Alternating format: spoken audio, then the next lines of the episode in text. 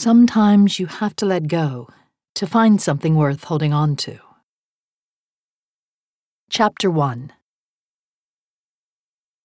Sadie crested the rolling hill and spotted her target her missing horses and a herd of cattle that didn't belong to her reckless brother. She didn't waste a hope he was saving them from some predator. Not with the two of his miscreant cohorts right beside him, pushing the mooing and bawling animals farther along the valley. Leave it to her brother to make trouble with no regard for the consequences. If he got caught rustling cattle, he'd expect her to get him out of it. She'd been saving his butt since he hit a rebellious stage at 13 that turned into his way of life escalating from pranks to petty theft and drug dealing. What happened to the sweet boy who loved to swing the highest at the playground?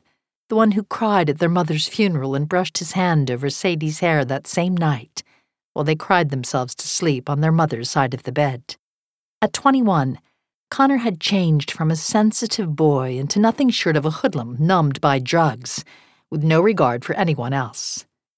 One day she feared he'd end up in jail for the rest of his life. Or dead.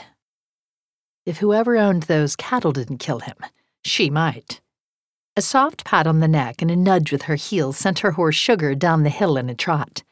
Sadie loved to ride, but chasing after her brother took the pleasure right out of it.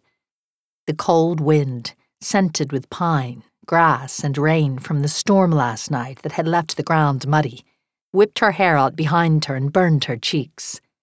Her lips dried and cracked in the bitter cold. Her horse's fast approach startled several cattle. They broke off from the herd and scattered.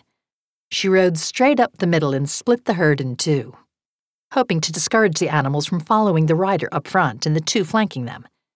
Her brother spotted her and reined his horse around to meet hers. She pulled up short and stopped beside him, glaring at his ruddy face red from the cold. His intense gaze collided with hers.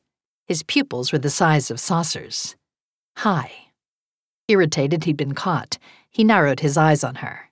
What the hell do you think you're doing? Her lips drew into a grim line.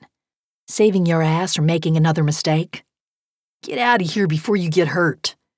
Connor scanned the area, avoiding looking at the two guys with him, who closed in on them. You have to go now. Sadie sighed out her frustration. The cows had stopped walking down the valley and milled around them, chomping at the new grass just beginning to grow after the last of the snow melted. The cold temps remained even as spring pushed in to take winter's place. She stared at the poor, tired animals. Her brother and his buddies had pushed them hard and brought them a long way.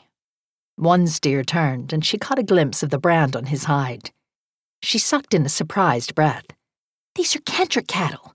Are you crazy? Those guys will hunt you down and beat the living shit out of you. If Rory comes after you, you'll wish you were never born. She'd gone to school with Colt Kendrick, but didn't really know him. The last time she saw him, he'd been sitting around a table with his two older brothers at the bar.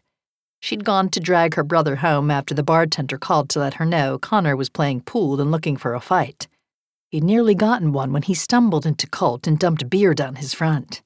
Sadie stepped in just in time, blocking her brother from the punch Colt threw and almost landed straight in her face, until Rory grasped his brother's wrist and stopped his swing inches from her nose. When her brother tried to go after Colt, she tried to hold him off, but he got around her. Rory grabbed Connor by the shirt and held him off the ground in front of him like he didn't weigh more than a puppy. He'd looked her brother in the eyes and shook him hard to get his attention.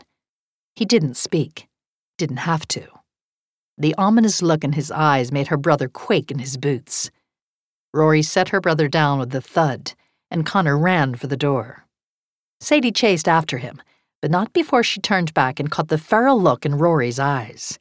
The same kind of look she'd seen weeks earlier when she plowed into Rory's big, solid body in the feed store.